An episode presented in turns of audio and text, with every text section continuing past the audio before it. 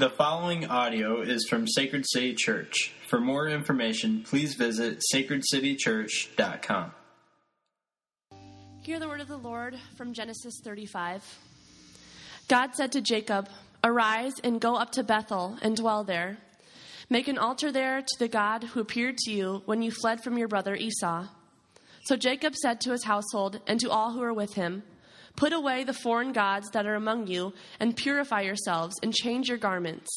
Then arise and go up to Bethel, so that I may make there an altar to God, who answers me in the day of my distress, and has been with me wherever I have gone. So they gave to Jacob all they had, all the foreign gods that they had, and the rings that were in their ears. Jacob hid them under the terebinth tree that was near Shechem. And as they journeyed, a terror from God fell upon the cities that were around them, so that they did not pursue the sons of Jacob. And Jacob came to Luz, that is Bethel, which is the land of Canaan, he and all the people who were with him.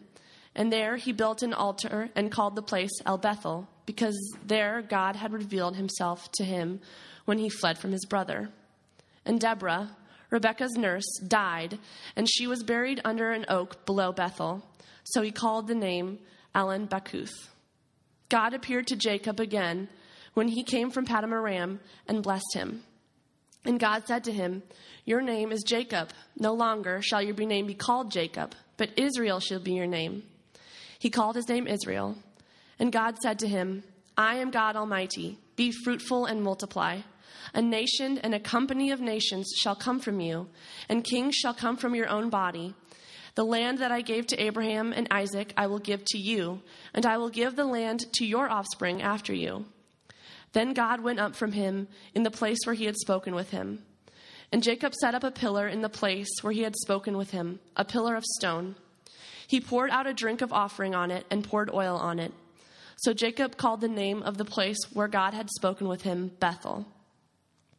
Then they journeyed from Bethel. When they were still from some different distance from Ephrath, Rachel went into labor, and she had a hard labor. And when her labor was at its hardest, the midwife said to her, Do not fear, for you are having another son. As her, and as her soul was departing, for she was dying, she called his name Ben Oni, but his father called him Benjamin. So Rachel died, and she was buried on the way to Ephrath, that is Bethlehem. And Jacob set up a pillar over her tomb. It is the pillar of Rachel's tomb, which is there to this day. Israel journeyed on, on and pitched his tent beyond the Tower of Eder. While Israel lived in that land, Reuben went and lay with Bilhah, his father's concubine, and Israel heard of it. Now the sons of Jacob were twelve. The sons of Leah, Reuben, Jacob's firstborn, Simeon, Levi, Judah, Issachar, and Zebulun. The sons of Rachel, Joseph, and Benjamin the sons of Bilhah, Rachel's servant, Dan and Naphtali. The sons of Zilpah, Leah's servant, Gad and Asher. These were the sons of Jacob who were born to him in Paddan Aram. And Jacob came to his fa- father Isaac at Mamre, or Kiriath Arba, that is Hebron, where Abraham and Isaac had sojourned.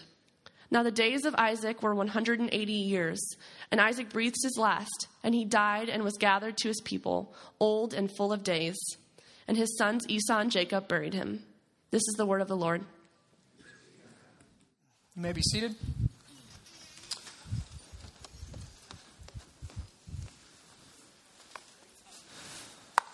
Good morning. How are we doing this morning? Huh? Good. It's not raining, right? We got that going for us. well, Good morning and welcome to Sacred City Church. If this is your first time with us, I want to welcome you. My name is Justin. I'm the pastor here I'm at Sacred City. We're uh, a church plant. We're just about a year and a half old, and uh, we're part of the Acts 29 network. We're, we're glad that you're here this morning.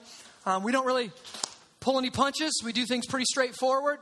Uh, we've been going through the book of Genesis, the very first book of the entire Bible. And we've been going through that now for about 40 weeks. We've been in this for 40 weeks. We're in the 35th chapter today. We've got about 15 more chapters to go. Excuse me, 15 more chapters to go. And then we're going to be uh, studying something different.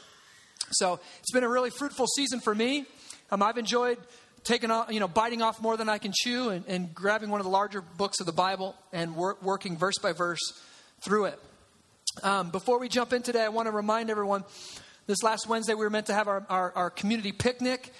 Um, on Wednesday night, obviously the weather, you know, nobody wanted to, to wear scuba gear, I guess. So, you know, uh, we had to cancel that. This Wednesday, we have rescheduled it. Hopefully, there's still like a 40% chance of rain. So, hopefully, things will clear up and it'll pass over us and uh, we can still have our, have our picnic. So, Wednesday night, it's on the city. If you're not a part of the city, it's our social networking site. You can sign up in the back at the box office, find out more information about that. Bring your own meat and a side to share, some yard games if you got them. We're going to have a blast. Um, friends and neighbors that you are on mission towards, uh, bring them out. It's going to be a great opportunity. So I'm not going to. And men, I guess last thing, men, uh, manhood restored or authentic what's it called authentic manhood i'm sorry, authentic manhood starts this thursday um, at 6.30 6 a.m thank you sam. At 6 a.m on thursday morning. So be there. We'll have all your materials. Bring your 15 bucks. If you didn't if you did if you still want to sign up let us know and we can try to make sure we've got stuff there for you. So i'm going to go ahead and pray. Gracious god it is uh, a blessing to be gathered here with your people this morning. Um, that there's people from all across our cities. There's people who are here for the first time. There's people who have been here since the day we launched this church.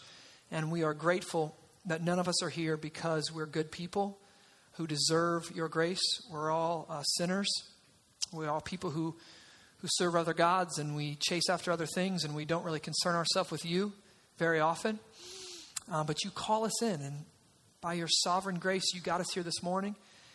And uh, now we sit under your word and we ask that you would speak to us, that the God of the universe would speak through his word, that you would speak to our hearts, that you would speak to our minds, and that we would, um, that you would help us hear. I mean, we, there's a lot of distractions and there's a lot of things going on in our life and a lot of relationships that need fixing and a lot of difficulties at work and difficulties in the home. And uh, there's just a lot of distractions Facebook and Twitter and all the things that go on in our life, and the phone buzzes in our pocket. I pray for the next um, hour or so that you would focus us on you, allow us to hear what you would have to say to us. That this is uh, could be the most important day in our lives. This could be the most important day in all of our eternity, a day where the light bulb comes on and, and uh, you do a huge work in our hearts. So we ask this um, by your grace. We ask this through your Spirit. We ask this by faith in Jesus Christ. Amen. If you have a Bible, please open it up to Genesis chapter 35. If you don't have a Bible, if you have an iPhone or a tablet, you can search Sacred City in your app store. We've got a free app there for you. There's a Bible right there. If you have the YouVersion app, you can also find it there. Or, hey, we've got, we, we try to, nobody has excuse for not reading along with us this morning, right? We also have a few free Bibles in the back. They're sitting on the step in the back. Just grab one of those. We want you to follow along uh, with us this morning. Uh, we have been studying the life of Jacob over the last 10 chapters in the book of Genesis, and all of our study has been building up to this climax that we're going to be studying this morning in chapter 35. As we jump into our text this morning, it would do us good to remember the promise that God, or that promise that Jacob made to God approximately 30 years earlier than where we are in this text right now. 30 years ago, Jacob was fleeing from his brother who had threatened to kill him because Jacob had stole his birthright, his inheritance. Uh, Jacob was alone in the wilderness. He was all by himself. He was scared. He was on the run for his life. Heaven had been closed to him. He had never had any kind of encounter with God. He had never had an experience with God. He had heard about God from his dad and his grandpa, but he had never really um, had a, a moment of faith or a crisis of faith himself. And he's out all alone in the desert and God gives him a dream. In the dream, Jacob, who heaven had been closed to, in this dream, Jacob saw heaven opened and angels going up and down this giant ladder or this giant staircase. Um, and Jacob woke up and he realized, wow, this was a gift of God.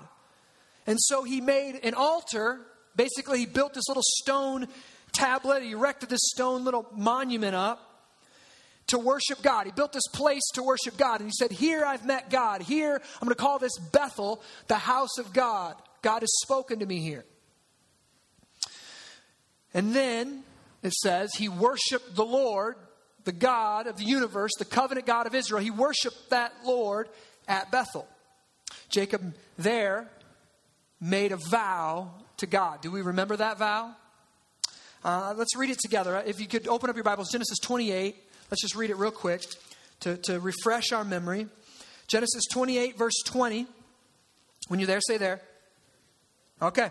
Then Jacob made a vow, saying, If God will be with me and will keep me in this way that I should go, that I go, and will give me bread to eat and will give me clothing to wear, so that I can come again to my father's house in peace, then the Lord shall be my God, and this stone which I've set up for a pillar shall be God's house. And all that I that you give me, I will give a full tenth to you.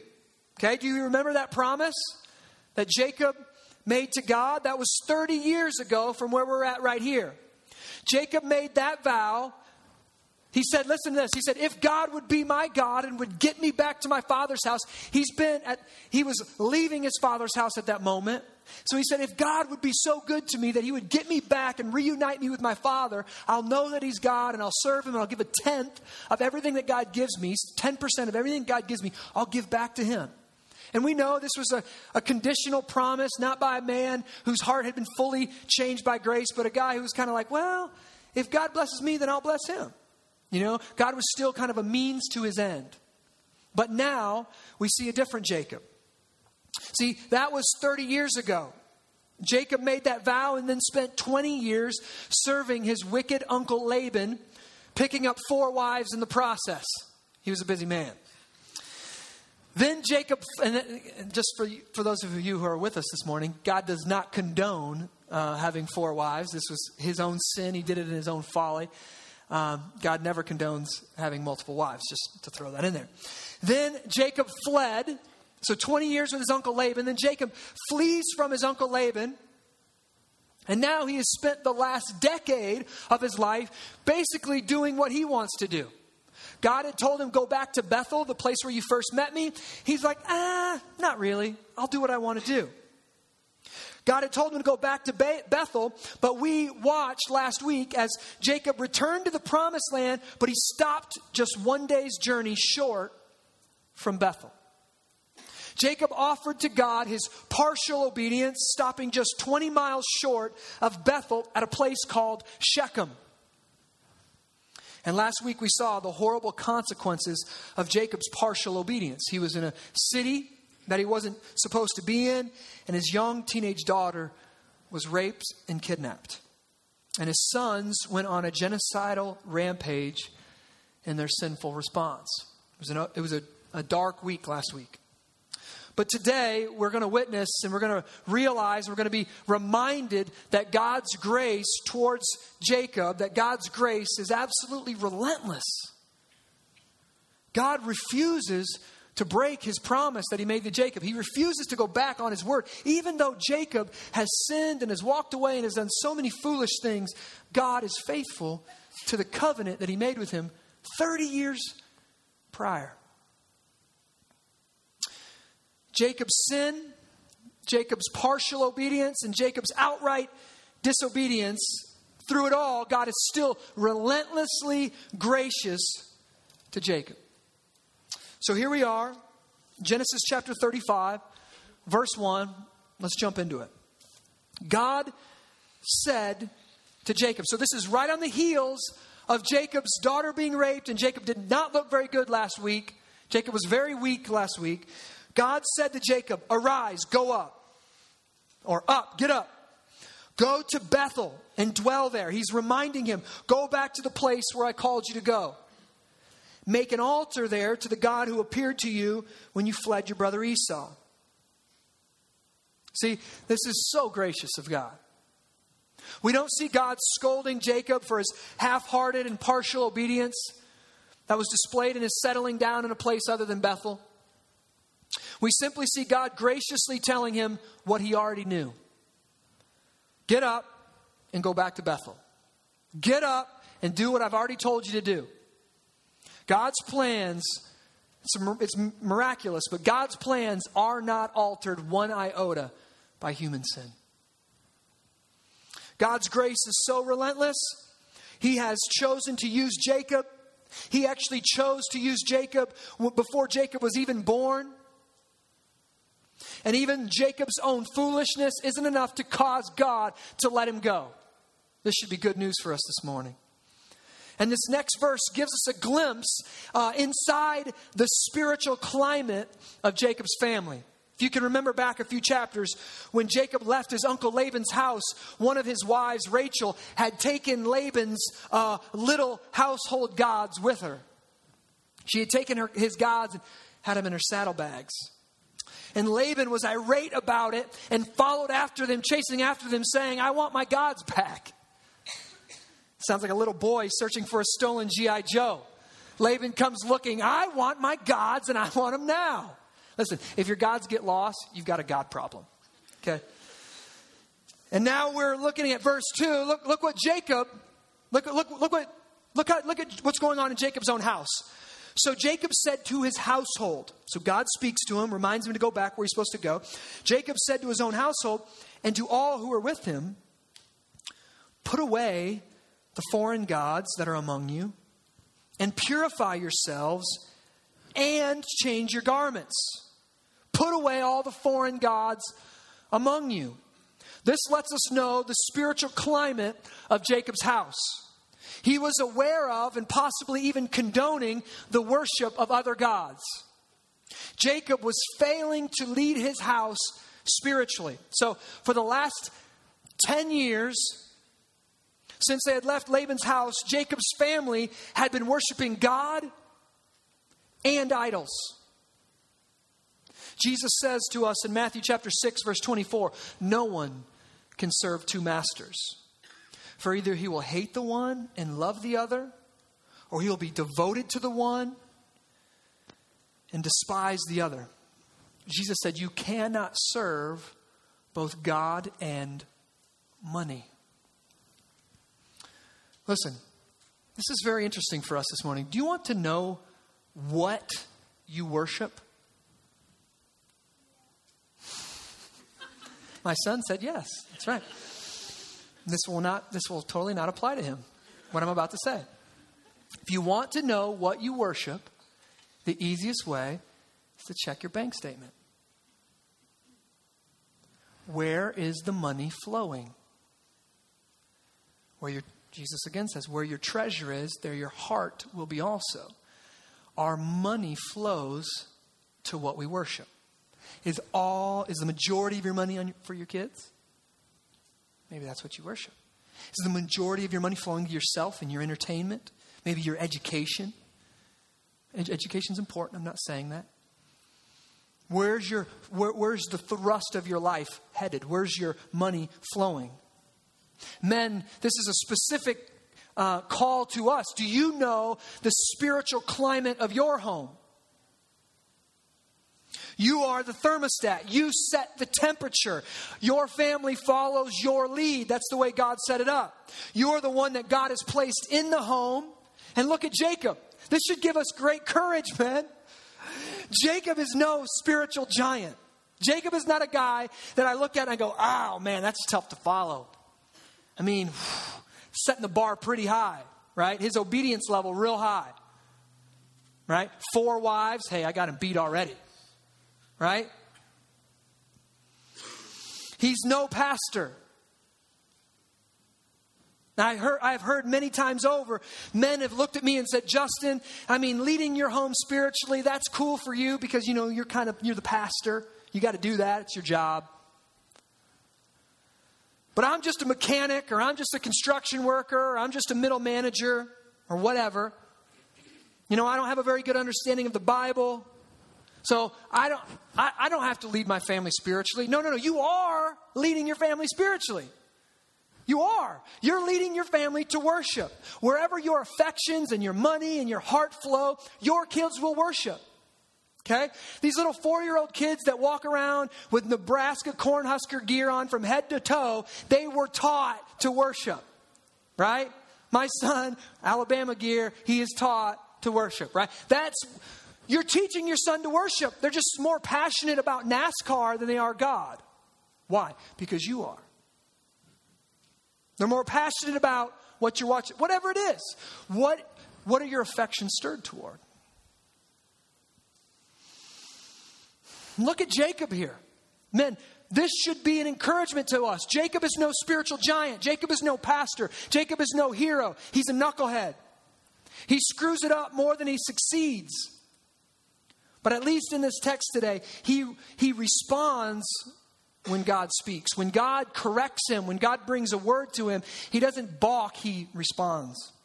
He knows that he sinned, so he steps up and he repents. Kids, we're changing directions. That's what we're about to see. This is a funny text, actually. Kids, we're changing directions. Wives, we're going in a different direction. Right? He has a family meeting.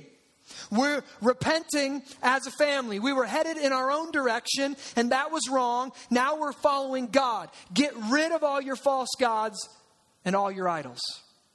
Jacob is saying here, As for me and my house, we will serve the Lord. Now, this is interesting because several hundred years later, let's just read this text here before I jump into that. Um, verse 3 Then let us arise and go up to Bethel so that we may make an altar to God who answers me in the day of my distress and has been with me wherever I have gone. So they gave to Jacob all their foreign gods that they had and the rings that were in their ears. Now, listen, this is not against having earrings.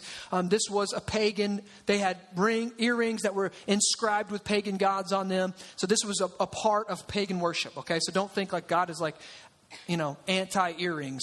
They're pulling out their, they, they, pull out this, the gold that were in their ears. They pulled out all these false gods, and they, and this is what they do. Uh, Jacob hid them under the terebinth tree that was near Shechem. Okay? Now, this is interesting because several hundred years later, God's people would be standing on the same spot as they're leaving Egyptian slavery. If you've ever seen The Prince of Egypt, or, or you know, uh, I forgot the one with, well, Charlton Heston, The Ten Commandments, I think it's called. You remember, as they're leaving Egyptian slavery, they're about to enter the promised land. This is, they're in the same spot. They're right at the city of Shechem. And this is interesting what's about to take place. See, 400 something years later, the people were struggling with the same sins. Human nature seeks to worship and that becomes a sin when we point or direct our worship at anything other than God. See, everything in the created universe is meant to reflect our worship up to God and is not to, meant to be an end in itself. So if I worship the, the sun because of how beauty the sunrise or the sunset is, that, that's false worship, that's idol worship because my worship is terminating on an end that's not, it's not meant to be an end. The sun is meant to point me and say, that sun sun is amazing, the sunset is beautiful, and I worship the creator of that sunset. So, all created things, whether it be food and drink and culture and just beautiful art and beautiful music, all those things are meant for us to, to ricochet our worship off of those things up to God. When I see a beautiful piece of art, I think of how beautiful God is and how creative He is, and, and why is there a substance? Why is there a true beauty? Why is there, you know, a standard to which we can measure what is beautiful and what is not? Because God is the essence of all beauty. So, these people are leaving Egyptian slavery. They're struggling with the same sins. They were the Hebrew people and they were worshiping other gods. And like Jacob, this man named Joshua he stood up in front of the covenant family of God and he said, No more. Now I want you to go to Joshua. We're going to be bouncing around. We usually don't, but we're, we're doing it today. I want you to go to Joshua 24. I want us to read this. I just found it really interesting. Joshua 24.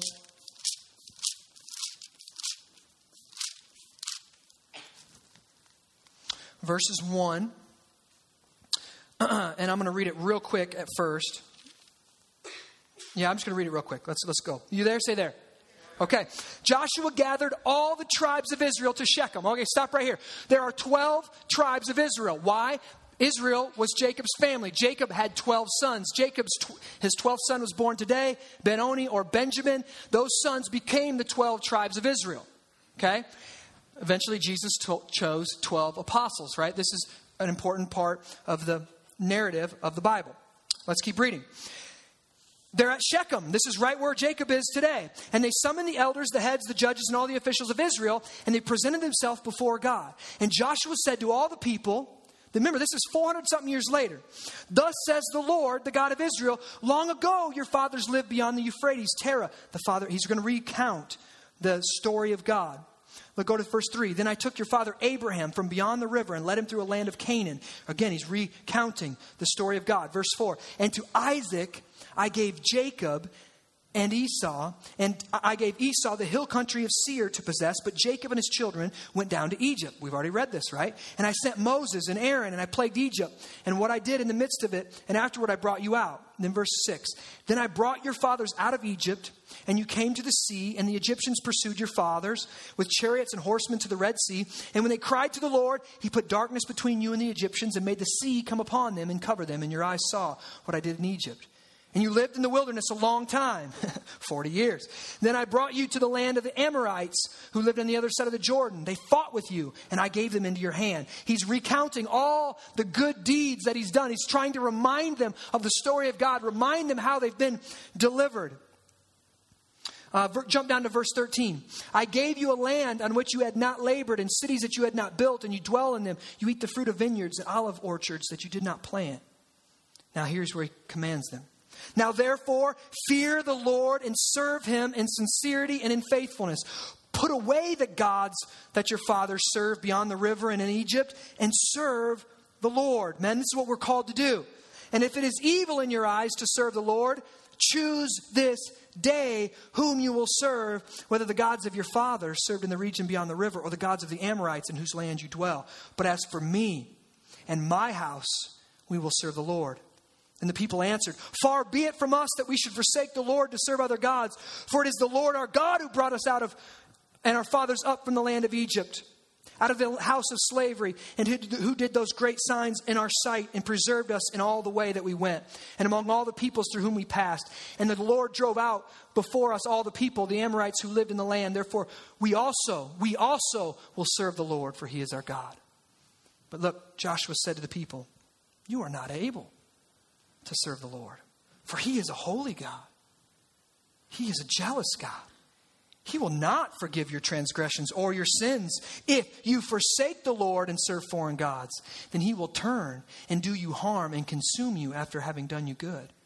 And the people said to Joshua, No, but we will serve the Lord. Then Joshua said to the people, You are witnesses against yourself that you have chosen the Lord to serve him. And they said, We are witnesses.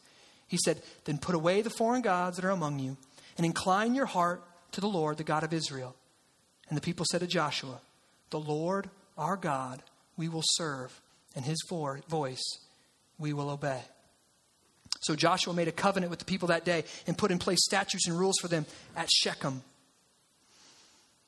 Verse 27 And Joshua said to all the people, Behold, this stone shall be a witness against us, for it has heard all the words of the Lord that he spoke to us. Therefore, it will be a witness against you that you deal falsely with your God. Right here, 400 and something years later, Joshua gives a sermon to the people of God, the covenant family, that's very similar to, the, to what we see Jacob saying and responding. And actually, in there, they even take all their gods and, and throw them at the base of this terebinth tree. That this is a common scene, it's a common problem with man that when we're left to our own devices, when we forget the Lord our God, we start to worship other gods. And men, like Jacob and like Joshua before us, we must prayerfully and courageously purge our house of idols. Now, that sounds so weird to us, our American ears, right? Idols. Like we, you know, we, as soon as you hear the word idol, you think this little stone, this little thing you made with your own hand, maybe a thing of wood or a thing of stone that people worship sit it on their mantelpiece and, and they worship. But the, the, the idols or the false gods of our society are uh, much more dangerous than little wood statues. What are, the do- what are the dominant idols of our cities? What's the dominant idols of our culture? Consumerism, the belief, the worldview that I define myself by what I consume, by the houses that I own, by the cars that I drive, by the types of clothes that I wear. That I constantly need uh, new gadgets. I constantly need new video games. I constantly need new thrills. When I'm low, I go to the mall. Right? This, this is one of the dominant religions of our society, and it's called consumerism. Secondly, individualism. That we don't see ourselves as a whole. We don't see ourselves as a collected people. We see ourselves as individuals and my rights and my dreams and my hopes for my life are what matters. And I don't really think about my neighbor. I don't really think about my church family very often. I want to define myself by what's good for me. So if I'm a part of a church, I'll be a part of a church until something gets difficult. And when it gets difficult, I'm going to bounce to whatever's better for me. That's individualism, and it's sin. And it's the worship of a false God. Many of us even place our own desires and our own opinions above the Word of God somehow thinking that us, minuscule people who live in this moment, this speck of time across all the ages, right? We, we get 40, 60, 80, maybe 100 years, and somehow we think that we're the smartest people that have ever walked the planet. Individualism, radical individualism. And lastly, materialism. Living our life for the material world, living our life to gather possessions and gather things and all of our identity. And that's what I talked about earlier. Our, our, worship flows to the material world to get the nice house, to get the nice car, to get the retirement account, to get the bank, the big, large bank account. That's a worship of a false God. It can be the worship of a false God. Right? And men, it's our job to lead our families out of this idolatry. How do you lead them out of the idolatry of individualism? Join a missional community. they will help you destroy the idol of individualism. Why? Because people will step on your toes. People will call when you don't want them to call, and that will remind you that you are a servant of God, of the Most High, and you're here to love your neighbor as you love yourself. Right? How do you lead yourself out of materialism, or how do you lead your family out of materialism? You give. It's one of the ways to do that. So Jacob here leads his family in repentance. They put away their false gods, they clean, themselves, clean themselves up, they put on new clothes. They walk off towards Bethel. Now look at verse 9 in Genesis 35. Then God appeared to Jacob again when he came from Paddan Aram and blessed him. And God said to him, Your name is Jacob. No longer shall your name be Jacob but Israel shall be your name. If you remember, Jacob means deceiver, Jacob means trickster, Jacob means schemer, Israel means the guy who wrestles with God. You're no longer that man, you're now someone new. In verse 11, and God said to him, I am El Shaddai, I am God Almighty. Be fruitful and multiply. He's reiterating the covenant that was given to his forefathers. A nation, this is the nation of Israel, and a company of nations shall come for you. And kings this is the future kingdoms of Israel. Kings shall come from you. Think of David and Solomon and the kings that come later, and ultimately, Christ. The land that I gave to Abraham and Isaac, I will give to you. This is the promised land, and I will give the land to your offspring after you. Then God went up from him in the place where he had spoken with him. Now, this is interesting. God's grace is just absolutely relentless. And what I find really significant here is this in this new encounter with God, is there's actually nothing new. God is just summarizing all that he has said to Jacob over the past 30 years. But this does tell us something really significant and really important this morning. Jacob needed to hear something that he thought he already knew. Jacob needed to hear something he thought he already knew. God is just summarizing what he's already told him over the past 30 years. See, hearing the gospel for us, if you can remember back the first time you ever heard the gospel preached, right? Hearing the gospel for the first time is amazing, right? Many of us, our eyes were opened, and we thought that, that Christianity was about climbing some kind of religious ladder and being a better person so that God would love us. And we hear the gospel that Jesus Christ, no, no, He looked and saw how sinful and how broken and how hurting we were. So Christ, a member of the Trinity, stepped out of heaven and came and lived the perfect life, born of a virgin. He lived this perfect life for us. And then He died a substitutionary death for us on the cross in our place to give us new life and resurrection and eternity with Him and a new creation. We heard this for the first time and our eyes were open and we're like, yes, I want that. But here's the problem once you've heard that for the first time, you never get that experience back. Now, many people in revivalist churches, they, try, they always chase this new experience because they're trying to get that experience back, trying to feel that feeling they felt the first time they heard the gospel. But what this text is saying and what this text is showing us is that growing in grace See, growing to look more and more like Jesus isn't always about learning some new truths about God. Many times over, it's actually relearning stuff we learned a long time ago. See, verses 10 through 12, God has already renamed Jacob. He did that a few chapters back. He already said, You're not Jacob anymore, you're Israel. But the last time, see, it was outside the promised land. This time, Jacob's back where he's supposed to be. He spent 30 years wandering. See, Jacob, the deceiver, the schemer, the trickster, is now Israel. And in this encounter, it's so similar to that with his, the encounter that, he, that God had with Jacob, or God had with Abraham, his grandfather. Both were rena- renamed. Both were told to be fruitful and multiply. Both were said that many nations were going to come from your body. Both were promised a specific land for them and their offspring. And Jacob now responds to this offer by rebuilding that altar, by putting up the stone, by pouring out wine and a drink offering over it and pouring oil on it.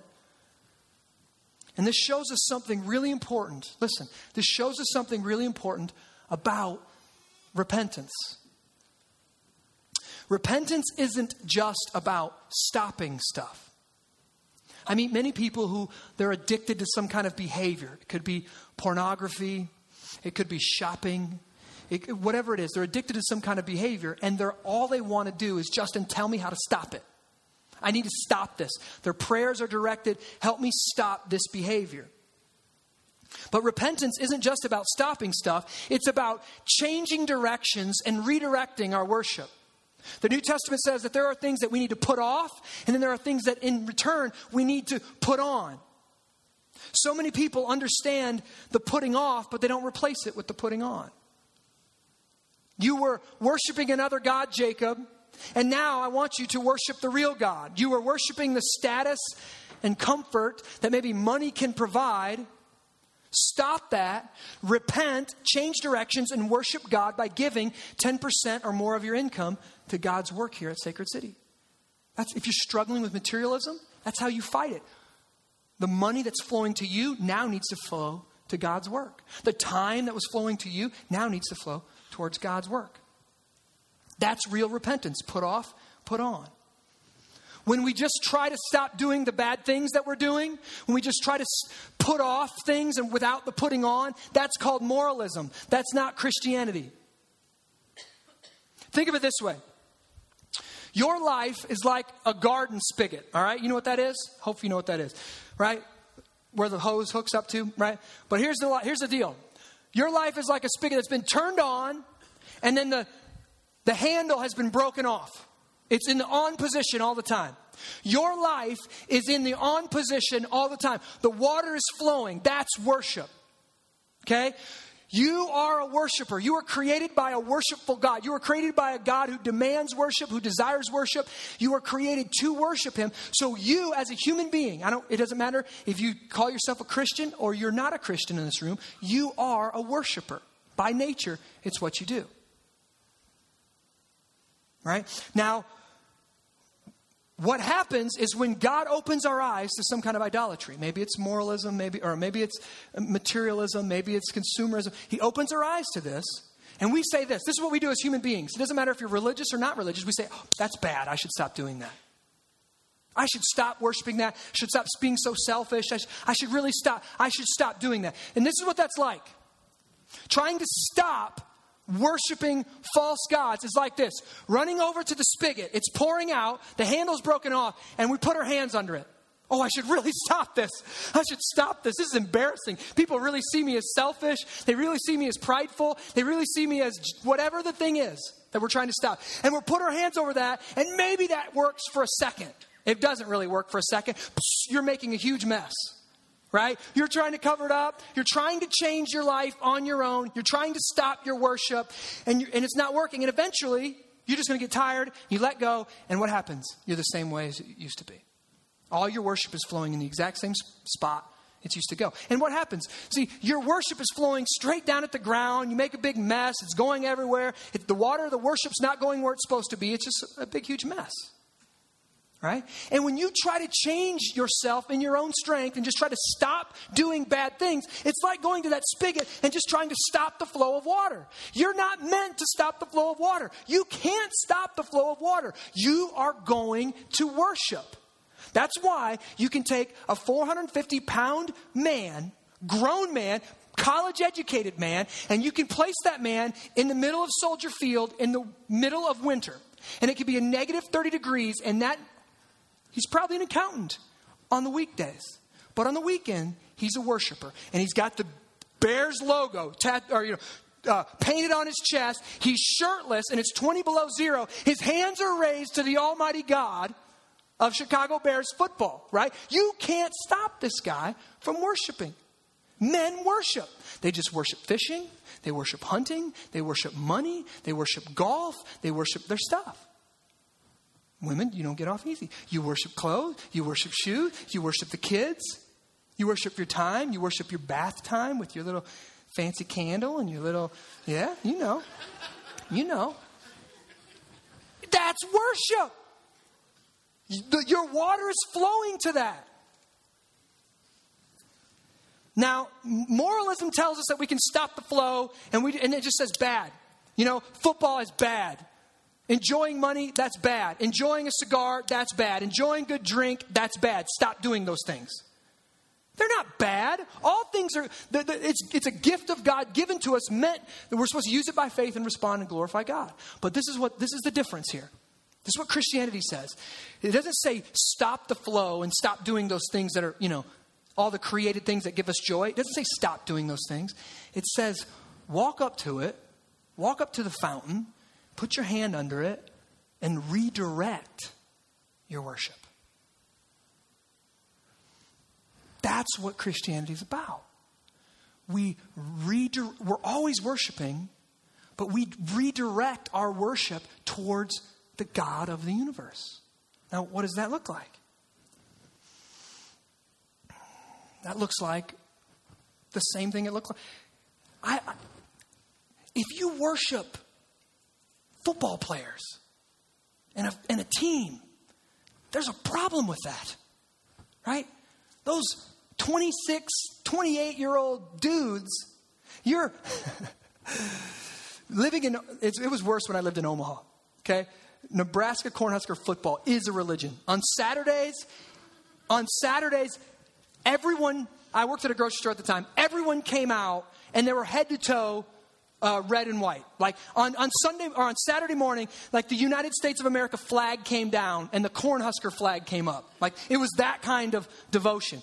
And I always, I always joked with people that, that their, their identity, that their joy, it, it was all tied up in 20 year old dudes in spandex on a football field throwing around a pig. Like, you should see these guys when Nebraska would lose on Sunday morning, these guys came in like somebody just kicked their dog.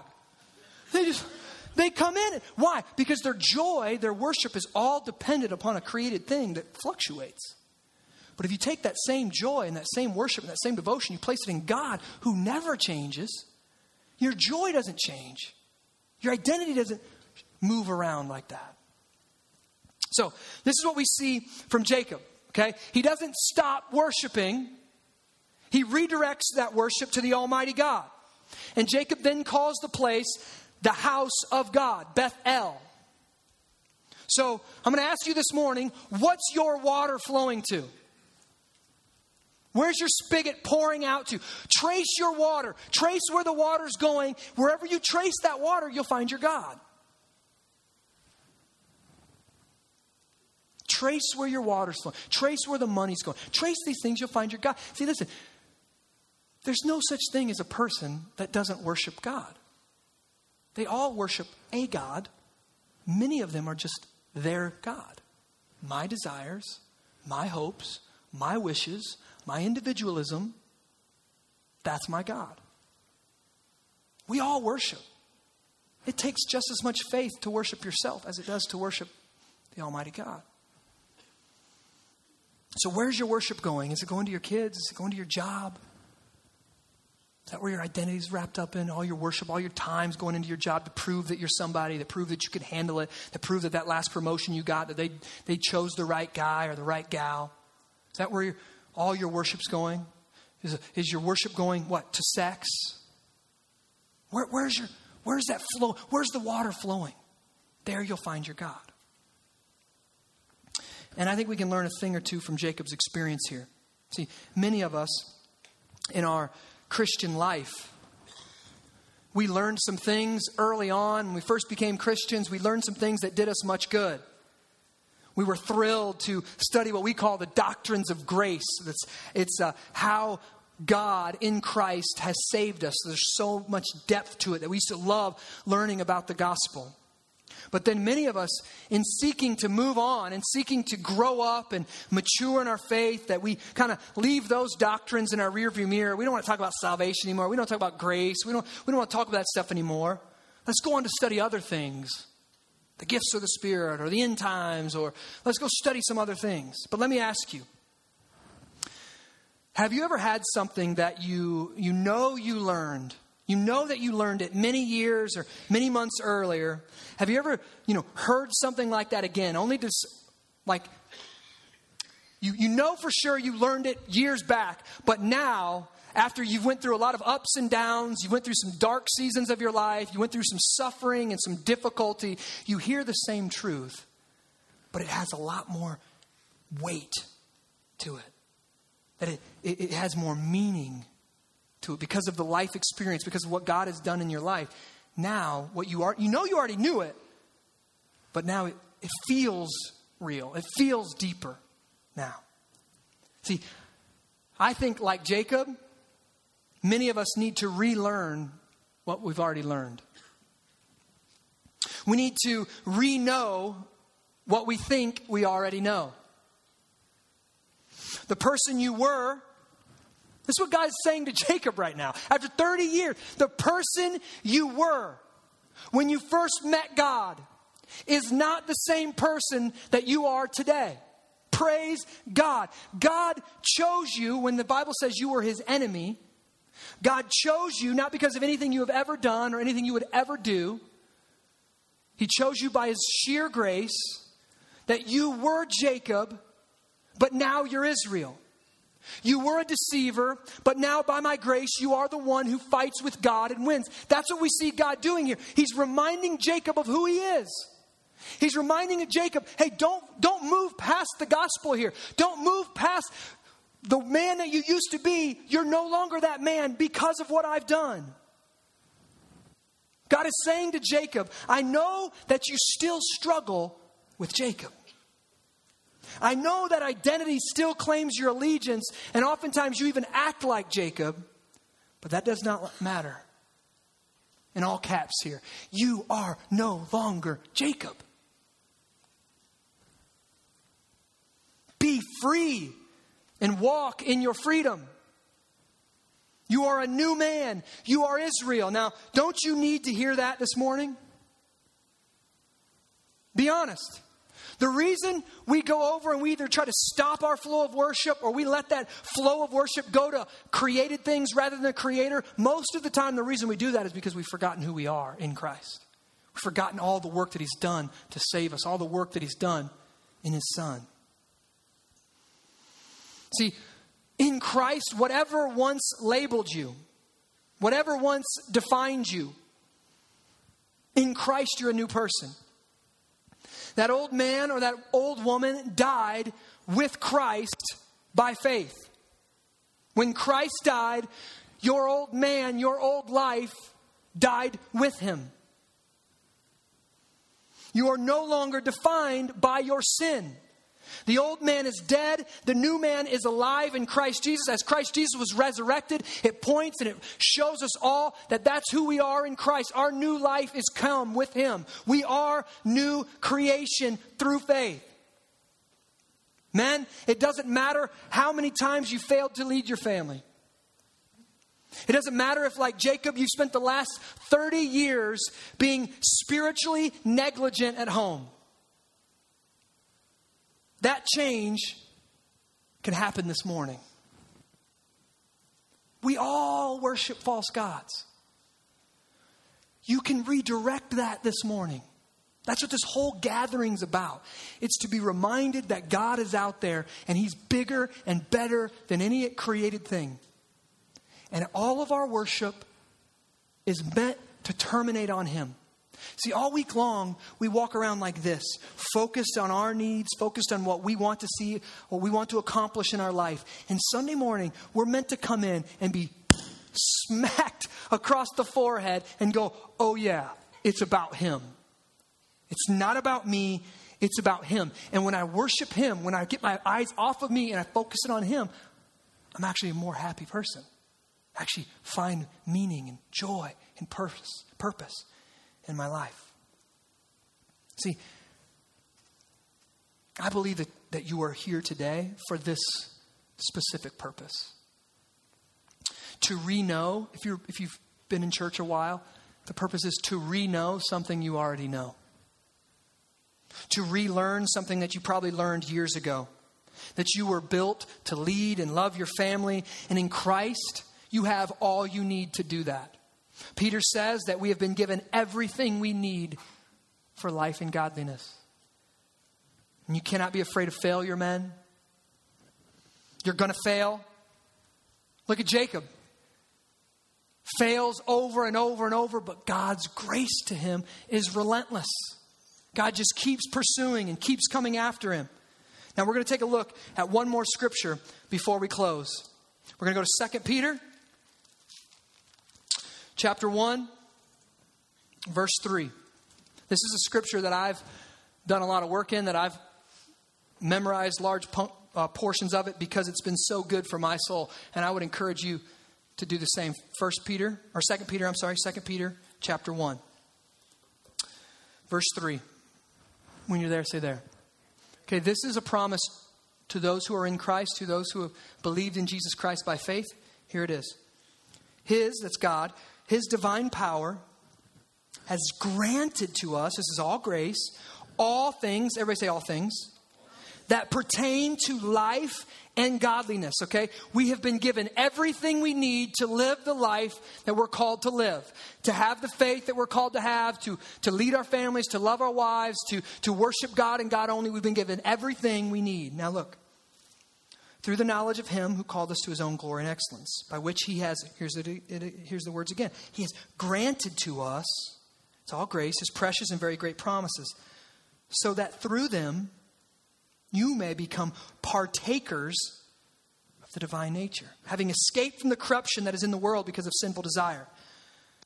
Because of this, so for this very reason, make every effort to supplement your faith with virtue and virtue with knowledge, and knowledge with self control, and self control with steadfastness, and steadfastness with godliness, and godliness with brotherly affection, and brotherly affection with love.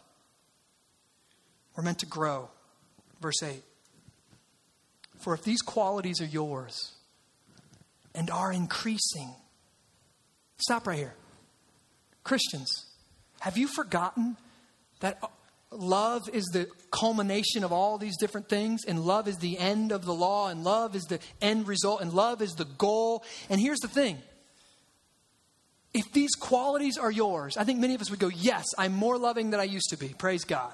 And I think, uh, yes, I'm, maybe I'm more steadfast, I have more self control, all these things. But look, Peter is, this, this shocks me right here.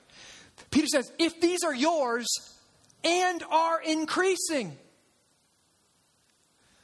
the Christian life is a journey It's not a destination until we die or till Christ comes back. We're always going to be growing. It's called progressive sanctification. We're always going to be made more and more like our Savior.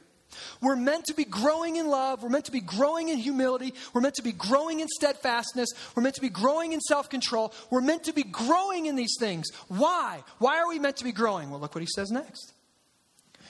For if these qualities are yours and they're increasing, they keep you from being ineffective or unfruitful in the knowledge of our Lord Jesus Christ.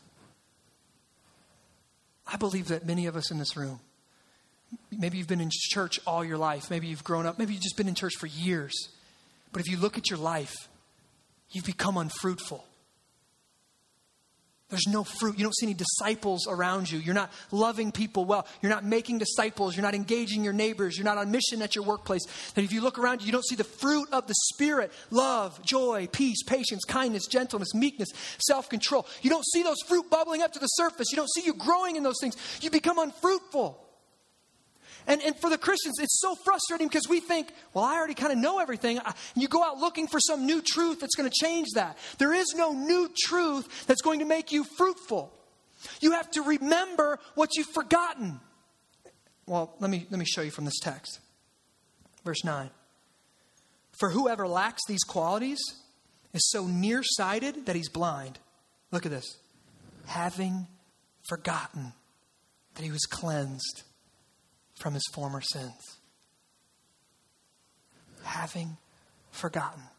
Why do we become unfruitful? We forget. I pray this morning we would relearn something we've learned long ago. Is that you? Have you become unfruitful?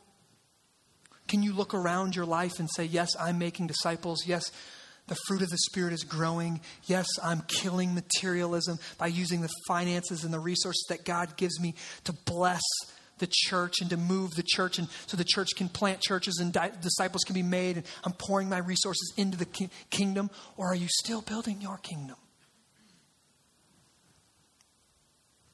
Where's your worship going? Listen, if it's gone like Jacob to false gods, redirect it. Redirect it to the Almighty God. Peter says, if you're, if you're in here and your faith is stagnated, your affections for Christ has cooled, Peter says, you've forgotten how much God has done for you in Christ. But God is so graciously relentless with us that He wants to remind us this morning if you are in Christ, you're a new creation. You're not that old man. You're not that old woman. You were an enemy of God. But by sheer grace, he went out and found his enemies and made them his family. That's what God did in his son. Even Jacob, one of our patriarchs, right? The founding fathers of our faith. Abraham, Isaac, and Jacob. they repeat this over and over and over throughout the scriptures. Even Jacob needed reminding who he was. This morning, we need the reminder. Sacred City family, we need to get really good at this. We need to understand that people forget who they are in God really fast. Many of us walk out of here, that was a great service, and we forget who we are, and Monday morning we go back to living just like we used to live. Why? Because we're forgetting who we are. We're forgetting what Christ has done for us. And we need to get really good at this. We need to be really proficient at reminding people as often as we come together you are new. You are sons or daughters of God Almighty. He has adopted you into His family. And Galatians, Paul says in, to the Galatians, if you are sons and daughters, then you are heirs to the kingdom. We are heirs of God. We need to be reminded of that. If you are in Christ this morning, we are family. When you come together in missional community, yes, we need to kind of sometimes remind people of their sin or kind of show them where they're, they're falling short. But more importantly, we need to do a really good job of reminding them of who they are in Christ. What has God done for them? Listen, and I get it, all right? Don't. I get it. I understand how hard it is to believe that God has sh- saved us by sheer grace, that we've been adopted into his family, and our salvation is completely secure. And to have that truth give us such a confidence in our life that we trust him with our entire life.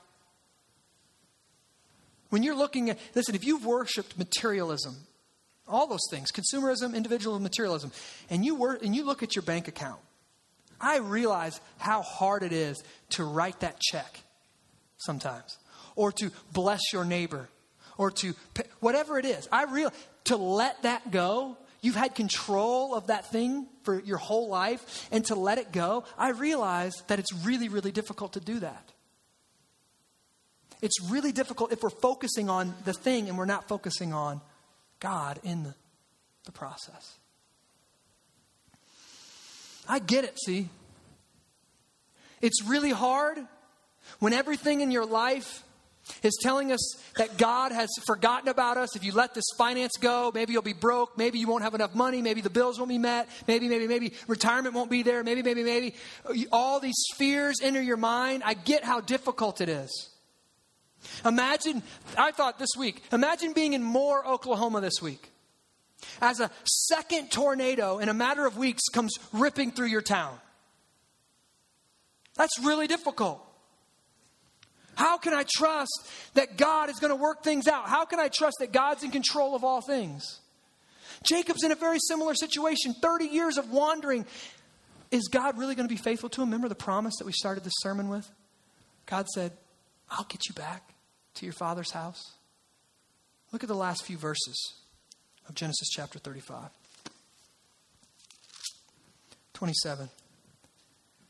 After 30 years, and Jacob came to his father Isaac at Mamre, that is Hebron, where Abraham and Isaac had sojourned. And then look at verse 29. And, and Isaac breathed his last, and he died, and he was gathered to his people, old and full of days. And his sons, Esau and Jacob, buried him. God does what he promises. Jacob, 30 years with crazy Uncle Laban, wandering around, his daughter, you know, horrifically attacked. He's been away from God, but God was faithful to get him right back where he promised he'd get him. He gets to, he basically makes it in time for his dad's funeral. He gets there, his brother's there, he's reunited with the family. They get to bury his father. God does what he promises. Many things happened in Jacob's life that would seem to say that he would never see his father again. But God made it happen. It was a broken road, but it led right to where God had promised. Listen, when we're looking at the circumstances, when we're looking at the things of our life, they don't make sense. But our faith needs to be in God who has all things worked out. I wanted to read uh, a hymn by John Newton this morning. John Newton, this is it, we're closing with this hymn.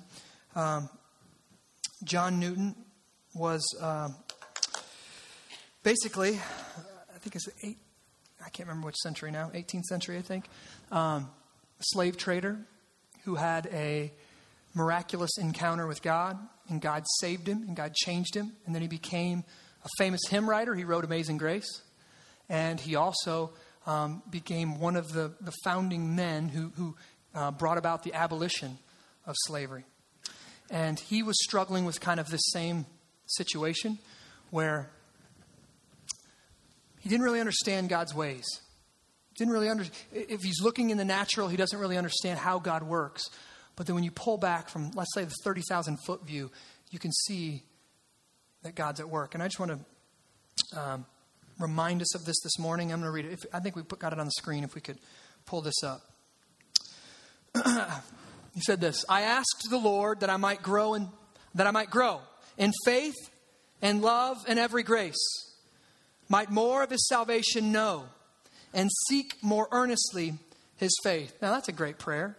He wants to know God, he wants to know what love and faith and grace looks like.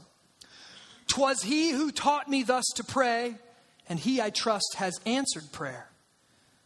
But it has been in such a way as almost drove me to despair. I hoped that in some favored hour, at once he'd answered my request, and by his love's constraining power, subdue my sins and give me rest. Okay, stop. So he's saying, I prayed to God for grace. I prayed to God for faith. I prayed to God for more of him. And I thought that his answer would be roses and rainbows. Right? I thought he would come down and he would twinkle some of his fairy dust on me, and I would get a little bit of Jesus, and everything would be all right. Instead of this, he made me feel the hidden evils of my heart and let the angry powers of hell assault my soul in every part. Well, that doesn't seem like a very helpful answer to prayer. Yea, more, with his own hand, he seemed intent to aggravate my woe. Crossed all the fair designs I schemed blasted my gourds and lay me low. I don't know what he's talking about, about gourds, but. Lord, why is this? I trembling cried. Wilt thou pursue thy worm to death? He thinks of himself as a worm. Tis in this way, the Lord replied. I answered prayer for grace and faith. Stop. We know this, right? God, God answers every prayer. It's yes, no, or later.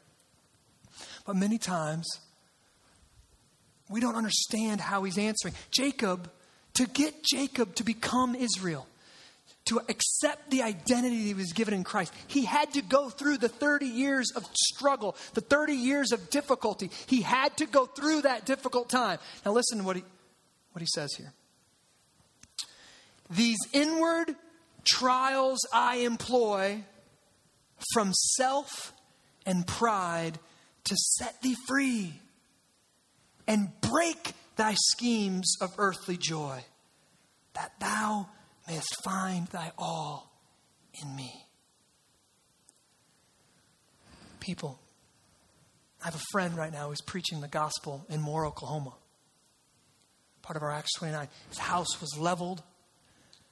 They brought in a rescue team. They, they set up a 20,000 foot tent. They had thousands of goods set up inside that tent.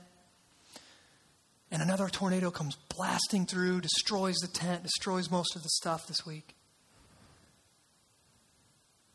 And what's he going to get up and say? Jesus is better. And all of this stuff, he lost his whole home. All of the stuff that we lost is nothing compared to Christ. Why? Sometimes He does all these things. He allows tornadoes to rip through our homes from self and pride to set thee free. And break thy schemes of earthly joy, that thou mayest find thy all in me. Jesus is better. Jesus is better. Why divert the worship? Why turn from worshiping false gods? Because Jesus Christ is better. He's the one man who will never leave you or forsake you. He's the one man that gave his all to cleanse you, to purify you, to make you into his bride, to adopt you into the Father's family. This is great news. We call it the gospel. And we're here to celebrate it this morning. So there's many people in this room that you're going through these difficult times. Like Jacob, you've forgotten who you are. Like you hit those difficult times, you go back to acting like Jacob. Remember this. Sometimes we worship idols and we have them in a death grip. And God has to pry our fingers off of those things. Consumerism, materialism, individualism, those things are in our guts as Americans. And God has to pry our fingers off of them. And He's doing it for our good for our joy. Let's pray. Father, I thank you for your work that you're doing at Sacred City, the work that you're doing throughout the world. And we pray this morning that you would again remind us who we are. Remind us that we don't have to earn it, we don't have to prove ourselves. That you've given us this free gift of your Son. That this morning we can embrace Him by faith. We can say, Father, I turn from the worship of self and I turn to the worship of God. And I pray that right now you are directing hearts to do that because you are sovereign and you are El Shaddai, the Almighty God. And as we come before you this morning to take part in the Lord's Supper that Jesus gave us the last night that he was alive on this earth before his crucifixion, that this would be a covenant renewal ceremony. Many of us that have walked away from you, that have forgotten the gospel, that we would renew that covenant with you this morning. We would step back in and say, Father, thank you for cleansing me. Thank you for doing what you've done in Christ to save me. And you, my life is yours. Be my all in all. Help me find all my joy in you. Communicate that grace to us this morning, Father, through your sacraments. In Jesus' name. Amen.